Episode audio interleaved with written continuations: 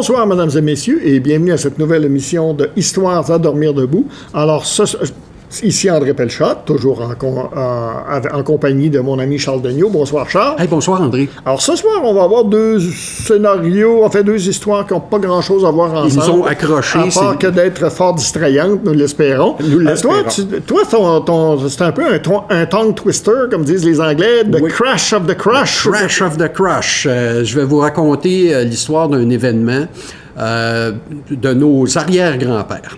Et moi, je, ben, moi aussi, ça va être un peu nos arrière-grands-pères. S'il y a un point commun, c'est ça. On va parler de quelque chose qui revient périodiquement, cependant, le péril jaune. Ah, on en entend parler. C'est dommage, j'ai pas un gong. Mais en tout cas. Ça, ça serait circonstance. Ça serait circonstance. Alors donc, allons-y avec The Crash of the Crash pour commencer. Euh, nos, euh, comme dans la chanson québécoise, nos arrière-grands-pères savaient comment fêter. Il savait non seulement comment fêter, mais il savait aussi comment organiser des événements extrêmes. C'est difficile à concevoir euh, qu'au 19e siècle, puis au début du 20e siècle, euh, on pouvait avoir des événements de type Bigfoot, mais oui, ça a été le cas euh, aux États-Unis en 1896. C'est une bonne démonstration du fait que chaque fois que quelque chose devient à la mode, ceux qui en font la promotion s'imaginent qu'ils l'ont inventé. Et c'était pas nécessairement le cas. Alors, on va se situé au Texas en 1896. Euh, c'est l'époque euh, où euh, le chemin de fer domine le commerce en Amérique et le transport maritime de concert avec... alors, les grands événements qui se produisent à cette époque-là sont liés soit à des naufrages, soit à des euh, catastrophes ferroviaires. Ça fait la, une dans tous les journaux, euh, déraillements, euh, même les, plus petites de ces catastrophes-là attiraient les, médias un peu comme un aimant. Donc, il y avait seulement un pas à, faire entre cet attrait-là et l'organisation d'événements spéciaux. D'ailleurs, c'était pas la première fois que quelqu'un pensait à ça. Euh, euh, c'était déjà arrivé à un endroit qui s'appelait la même année, d'ailleurs en 1896 en Illinois, à Buckeye Park, où une compagnie ferroviaire euh, avait fait un spectacle de une collision de locomotives. C'était énorme, très spectaculaire. Ça avait attiré 20 000 personnes. Et puis, quand les compagnies, les autres compagnies voyaient ça, ben, ça a pris juste un George William Crush OK, du nom euh, de la ville temporaire qui a été faite pour la circonstance pour mettre sur pied un de ces événements-là. Il était bien nommé, il avait un nom très bien nommé. Peut-être que ça, euh, a eu une influence dans le choix de ce qui allait se produire. Alors, la compagnie ferroviaire euh, Missouri, Kansas, Texas Railroad, que tout le monde appelait la CATI, a décidé, eu l'idée de proposer un accident ferroviaire comme spectacle.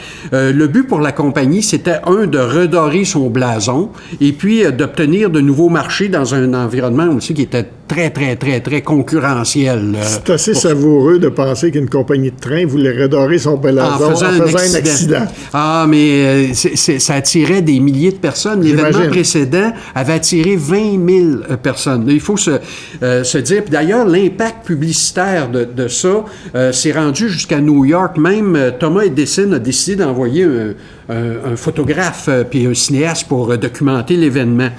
On a choisi un lieu, euh, c'est un plateau qui est au centre d'une cuvette, une espèce d'amphithéâtre naturel. Ça permet une bonne vision euh, des spectateurs. On va forer des puits pour alimenter en eau euh, le public qui va se présenter là. Euh, on est, euh, on va, ah, il va avoir des tentes de cirque. Le, le cirque Ringling Brothers va se présenter sur place, va installer son carnaval. Il y a un side show avec un midway qu'on appelle, avec des attractions. on va faire une tribune pour les discours. et puis, on va, on va faire une énorme publicité pour ça. Pour la circonstance aussi, on va, euh, on va penser un petit peu à la sécurité. là, je parle de l'organisation. Euh, le, le, public là, euh, va être maintenu à une distance de 200 yards, 683 mètres. c'est à peu près deux terrains de football en longueur. On se figure toujours ça. Le terrain de football semble être devenu une, mesure aujourd'hui, de, de, nos jours. et puis, on, on va discuter avec les ingénieurs Les ingénieurs, à l'époque, c'est les gars qui, euh, qui chauffent le train. C'est, euh, et puis, Celui qui manipule l'engin. L'engin, c'est un ingénieur. Mais euh, c'est pas de danger que ça explose, ça. Les locomotives de, à vapeur en collision. Alors, on analyse la situation. Les ingénieurs vont. bon, bon, la, la possibilité d'une explosion de, de, de locomotive est très, très, très, très peu probable.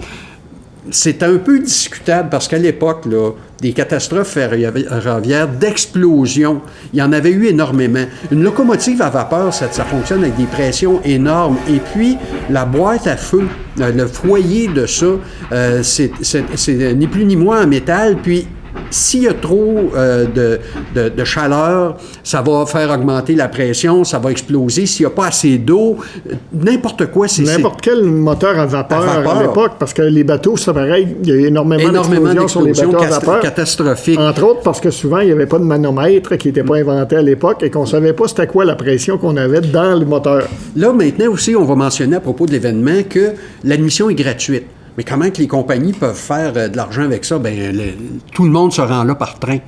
Alors voilà, ils ont fait des tarifs spéciaux pour des express, euh, 2 dollars au départ euh, de n'importe quel lieu au Texas et euh, tout ce battage publicitaire-là, euh, le- le- l'expérience du choc des locomotives euh, avec la rhétorique de l'époque, euh, c'était une publicité extraordinaire. Ça va amener 30 000 personnes sur les lieux. Euh, euh, ben, en fait, c'est même plus que ça, parce qu'on n'a pas le compte exact, mais on dit entre 30 et 40 000 personnes. Bon, c'est pas pour 10 000 personnes de plus, n'est-ce pas, qu'on va s'en faire euh, avec ça. On va fabriquer une voie ferrée spéciale qui est déconnectée de la ligne principale, parce que c'est certain que la dernière chose qu'une compagnie veut, c'est un- une locomotive folle qui emprunte le circuit princip- euh, principal puis qui cause une catastrophe. Mais aussi, on va sacrifier des locomotives. C'est- bizarre. Hein? En fait, l'évolution de, la machinerie à vapeur euh, se faisait très, très rapidement à l'époque. On passait des, premières grosses locomotives à, des engins euh, qu'on a vus ici au Canada puis aux États-Unis. Il y avait ce qu'ils appelaient des big boys, qui étaient des monstruosités énormes d'une puissance terrible. Donc, ces premiers engins-là ont été euh, rendus obsolètes assez rapidement et ils s'en allaient à la casse et à la ferraille. Pourquoi pas les peinturer de belles couleurs rouge, vert, et puis on va mettre des mannequins à l'intérieur, et puis on va organiser la, collision comme ça. Puis c'était très, très, très payant. Euh, Alors, euh, il va y avoir deux locomotives destinées à être ferraillées qui sont repeintes. La 999, elle est d'un vert brillant souligné de rouge, puis la 101 est rouge avec du doré.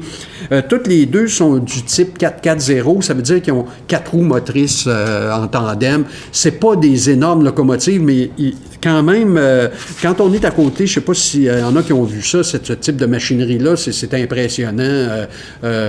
C'est- quand même énorme et épeurant. Euh, cette voie principale-là va être, euh, la, voie, c'est-à-dire pour euh, l'occasion, va être surélevée afin que tout le monde voit ça.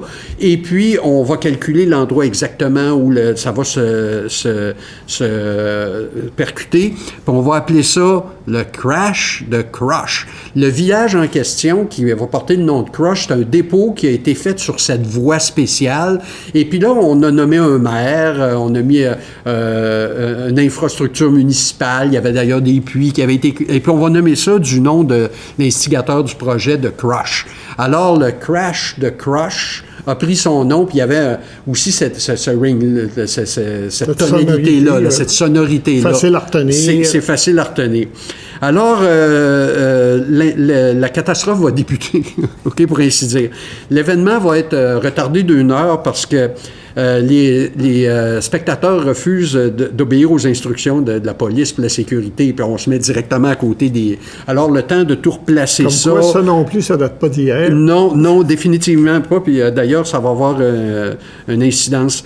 Vers 17 heures, m- notre Monsieur Crush est vêtu de blanc, complètement avec un 10-gallon hat. On est au Texas, après tout. Chevauche un étalon blanc. Puis là, il va agiter son chapeau afin de donner le signe de départ. Euh, au début, on avait amené les deux euh, locomotives pour qu'ils se donnent un petit bec exactement où là, ça se produire. Puis là, avec de savants calculs, on les a mis exactement à la bonne distance. On a installé les mannequins. les ingénieurs euh, ont mis en marche les deux locomotives puis ont sauté euh, immédiatement et ils ont pris de la vitesse et voilà, la collision se produit. Elle est spectaculaire. On a 70 1000 à l'heure, là, c'est pas des kilomètres à l'heure. Au début, je trouvais 70 kilomètres à l'heure. Maintenant, c'est 70 000 à l'heure. Donc, on a 142 000 à l'heure de vitesse cumulative. Mais là, on parle de 90 000, mais quand même, là. OK? Pendant quelques secondes après que les deux engins se, se sont percutés, il y a eu un genre de silence. Il y avait un peu de vapeur qui s'échappait. Et puis, de concert, comme si c'était donné de signal, les deux bouilloires ont explosé en même, temps. Alors, il y a des débris, des pièces la taille d'une roue de locomotive qui sont projetées à plusieurs euh, mètres de hauteur et une très, très grande distance aussi. Il y a des débris qui vont arriver dans la foule, ils vont tuer trois personnes, ils vont en blesser des dizaines d'autres, c'est du shrapnel, ni plus ni moins. Un des photographes de l'événement, dénommé Jarvis, euh, lui, euh, Joe Dane, est frappé par un écrou, puis il perd un œil. le journal contemporain de l'événement a mis à la théorie d'une explosion. c'est assez. Oh, il a longtemps. Probablement qu'il y a eu une explosion. En fait, oui, il y a eu une explosion. Puis ce qui m'a toujours étonné euh, dans ça, c'est les ingénieurs. Euh, le commun des mortels a dû aller là en se disant, ben, ils vont exploser, les locomotives. Mais l'ingénieur, non, non, non, non, euh, à 140, km, 140 000 à l'heure, il n'y a pas de danger que les bouilloires explosent. Comme je l'ai mentionné tantôt, ça explosait pour beaucoup moins que ça. Il y avait un vétéran de la guerre civile américaine qui était sur place. Il a dit, moi, je me suis retrouvé sur un champ de bataille en, entendant l'explosion. Euh, évidemment, ça va donner lieu à plusieurs poursuites judiciaires euh, qui vont être réglées hors cours. Des petites compensations monétaires, tu sais, dans le genre de couple de centaines de piastres, là, des choses comme ça. Euh, mais ça a surtout été des passes à vie pour la compagnie de chemin de fer. fait que ceux qui ont été blessés, ben, ils pouvaient prendre le train. ça. ça a été un énorme gain public publicitaire, OK, pour la compagnie. D'ailleurs, M. Crush a été euh, mis à la porte le lendemain, puis a été réengagé sur le lendemain. Parce que quand ils ont vu combien ça avait entré de, de, de, profit pour la compagnie, en fait, euh, ça a été euh, considéré comme le gag publicitaire le plus mortel de l'histoire des États-Unis. il y a eu beaucoup d'émissions qui ont été faites sur le sujet. on en voit encore aujourd'hui dans une série qui s'est appelée Wild West tech, évidemment. Euh, Scott Joplin, qui est un célèbre compositeur de ben ragtime, a fait une pièce qui s'appelle The Great Train Collision pour la circonstance. Mais même après ça, euh, ce qui est le plus étonnant, c'est que ces événements-là se sont reproduits à plusieurs euh, exemplaires, puis ont toujours été aussi populaires. On peut voir d'ailleurs des films de ce type de collision-là un peu partout dans les, sur les médias. mais encore aujourd'hui, on va voir, par exemple, un spectacle de Bigfoot ou de, de cascade.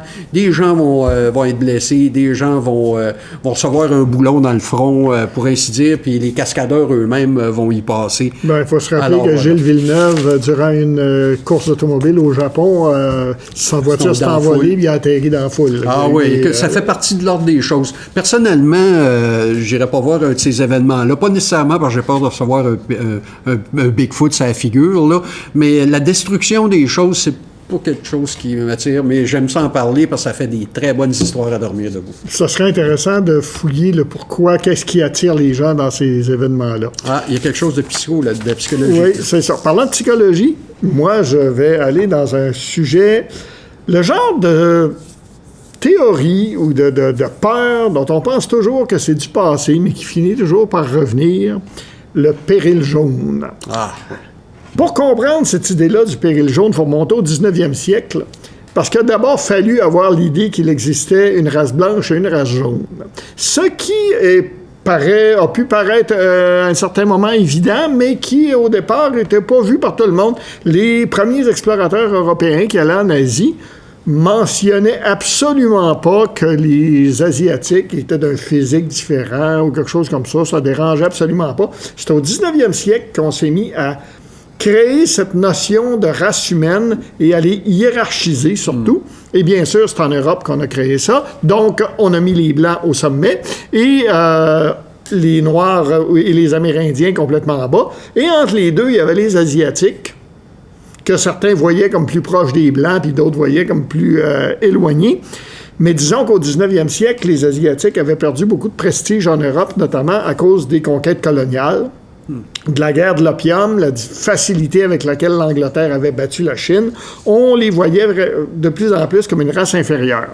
Sauf qu'en 1895, le Japon se modernise, on est en, est en pleine modernisation, et là, on a tout d'un coup peur que les Japonais fusionnent avec les Chinois et deviennent la première puissance du monde, que les Japonais modernisent les Chinois.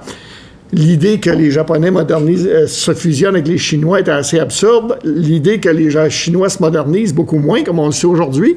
Mais à l'époque, on commence, à avoir peur. On a énormément peur aussi parce qu'on vient de réaliser, la démographie faisant des progrès, la science démographique, que les Chinois sont 400 millions.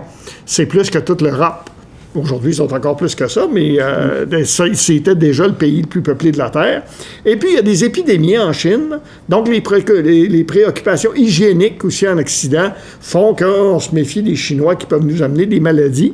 Alors, c'est comme ça que tranquillement va se créer, ce qu'on va appeler le pays, le jaune. Il y a un, auteur qui s'appelait Jacques Novikov qui va analyser le phénomène en 1897 et il va écrire Le péril jaune est signalé de toutes parts. Les Chinois sont 400 millions. Théoriquement, ils peuvent mettre 30 millions d'hommes sur pied de guerre. Un beau matin, ils devraient envahir l'Europe, massacrer ses habitants et mettre fin à la civilisation euh, occidentale. Pour certains, ça paraît un dogme inattaquable. Lui-même était plutôt euh, sceptique euh, là-dessus, mais il analysait en Occident, en plus, surtout aux États-Unis, au Canada, en Australie, il y a des vagues d'immigration chinoise. Ça aussi, ça va créer des paniques et surtout un, racisme euh, énorme. Et c'est en Allemagne que le concept va être créé par nul, euh, rien de moins que l'empereur Guillaume II lui-même, le Gelbe Gefahr, qui veut dire le péril jaune, et il aurait forgé, lui, cette, euh, cette expression-là, parce qu'il y avait eu à un moment donné un projet de fédérer les nations occidentales sous la direction de l'Allemagne, bien sûr, et sous sa direction à lui principalement contre la montée en puissance de la, du Japon et éventuellement de la Chine. Il va même faire faire par un peintre, euh, Hermann Nakfus, une gravure intitulée Nation européenne, défendez vos biens sacrés, où on voit les troupes asiatiques qui déferlent sur l'Europe devant l'archange Michel qui montre la situation aux nations occidentales, représentées par des personnages. Il a envoyé ça à d'autres dirigeants, dont le tsar Nicolas II. En 1900, euh, c'est la révolte des boxeurs en Chine. C'est une révolte d'un mouvement populaire, finalement, qui veut chasser les étrangers qui occupent des, parties de la Chine. Et toutes les nations européennes vont envoyer des troupes. Et il va, euh, là encore, Guillaume II, dans un discours, va euh, dire qu'il souhaite que le nom des Allemands acquiert en Chine la même réputation que les uns en Europe pour que plus jamais un Chinois n'ose regarder un Allemand de travers. Ah en négligeant le fait que parmi les nations qui envahissent la Chine, il y a le Japon aussi, qui est avec les Occidentaux là-dessus. Mais là, l'expression commence à faire fortune, notamment dans les pays anglo-saxons. Un écrivain va publier une série de courtes histoires intitulées The Yellow Danger, le danger jaune, qui s'inspire du meurtre de deux missionnaires allemands en Chine en 1897. Et là, en 1904, on commence à avoir on en, parler de plus en plus. Il faut dire qu'en 1904, il arrive un événement majeur, c'est la guerre entre la Russie et le Japon. Mm. Et le Japon donne une pâtée, excusez l'expression. Euh, on pourrait dire aussi que la Russie s'est fait torcher, excusez-moi, mais il y en a. Ça a été une victoire totale des Japonais. Surtout aux, batailles navales aussi. Surtout aux batailles navales, qui était l'élément le plus moderne. Et là, on commence à avoir peur en, euh, en Occident. Un certain Émile Drian va euh, entamer en 1908 la publication d'une trilogie qui s'appelle L'invasion jaune, dans laquelle un général japonais allié à la Chine, financé par des juifs américains, on ne sait jamais bien loin, le racisme se finit ah, par se, relier, envahit euh, l'Europe continentale. Il va y avoir euh, des bandes dessinées là-dessus, etc. Et là, on a peur parce que les Japonais ont montré qu'ils sont capables de maîtriser la technique, euh, la technologie moderne, si on veut. Et on a encore plus peur, au moment où en Europe, ça commence à passer, au moment de la Première Guerre mondiale, on commence à parler de moins en moins du péril jaune en Europe, entre autres parce que le Japon fait partie des alliés contre l'Allemagne et qu'on a bien plus peur de l'Allemagne, puis après ça, des bolcheviks en Russie. Mais en Amérique du Nord, ça va durer plus longtemps, le péril jaune, parce que c'est dans le Pacifique que le Japon commence à acquérir sa puissance, ce qui menace les États-Unis et accessoirement le Canada. Donc, euh, et il y a évidemment toutes les, lois raciales qu'on a votées contre les Chinois. Mm on a mauvaise conscience et on a peur que finalement l'Asie se, retourne contre l'Europe et on va voir euh, des euh, commentaires qui vont apparaître de plus en plus et on a peur de, de, nous monter en puissance. un jour, on va être dominé par les, comme on les appelle, les jaunes certains vont faire remarquer que les gens, les Asiatiques, eux autres, ils voient plutôt un péril blanc et qu'ils ont pas mal plus de raisons parce que c'est le continent asiatique qui est largement colonisé par euh, les Européens, à l'exception du Japon, euh, justement. Et là, on va voir un journal, euh, dans un journal français, par exemple, on va parler du, pour la première fois dans l'histoire, Orient et Occident sont amenés à suivre les péripéties de la guerre. On est sûr qu'une guerre s'en vient, éventuellement. Euh, et on, parle du Japon, et ça va se déplacer de la Chine vers le Japon, puis ça va revenir vers la Chine selon les péripéties politiques, finalement, du, euh, du moment on va, euh, et surtout donc à partir du 20e, après la Première Guerre mondiale, ça va vraiment être en Amérique du Nord que ça va se, se, développer. Euh, aux États-Unis, il y a 90 000 Chinois et 24 000 Japonais au début du siècle. Il y en a presque autant du côté de la Colombie-Britannique. Et on va, ça va donner des, lieu à des émeutes raciales. En Californie, en 1870, à Vancouver, en 1907, à une loi d'exclusion des Chinois qui, de 1882 à 1943, va interdire complètement l'immigration euh, euh, aux Chinois les euh, soldats asiatiques, durant de la Première Guerre mondiale, vont même perdre, qui ont combattu dans l'armée américaine, vont même perdre leur euh, citoyenneté en 1925 et vont la retrouver seulement en 1935. Et là, la littérature va s'en mêler. C'est là que vont apparaître des séries de romans, de films anti-asiatiques. Le plus connu, le docteur Fu Manchu, Fu Manchu, personnage de fiction inventé en 1912 par Sax Rohmer. c'est un génie du mal d'origine asiatique qui essaie d'unir tous les, peuples asiatiques du monde contre les euh, Occidentaux.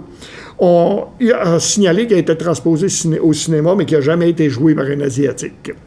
Euh, on va voir apparaître aussi en 1928 Buck Rogers, personnage de science-fiction, dans une nouvelle qui s'appelle Armageddon 2419, où on voit l'Amérique du futur dominée par les Asiatiques, par les Chinois.